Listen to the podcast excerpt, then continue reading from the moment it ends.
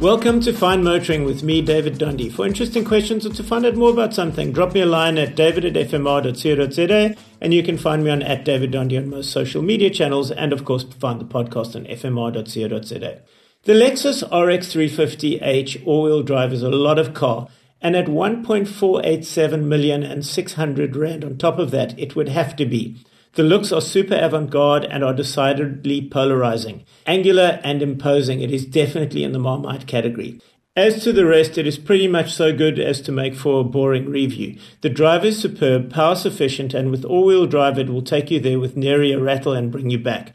About the only thing not to like is the big brother 450H, which is a plug-in hybrid, and as opposed to this regular hybrid, that is just much better. Much more expensive, of course. So, to the highlights. The steering wheel controls are more software than hardware, with many of the cursor-like buttons doing more than one thing. Sound complicated? It isn't. You see, when your finger touches a button, in the excellent heads-up display, the context of that touch is simply graphically shown. So you know it's going to give you the next track, not change the sound source, or for your other thumb, change the speed in the adaptive cruise control when you click. Bravo, the best use of a multifunction heads-up display I've seen, period. Then if you like your creature comforts, the auto climate will heat or cool your seats and heat the steering wheel intelligently. Full manual override too.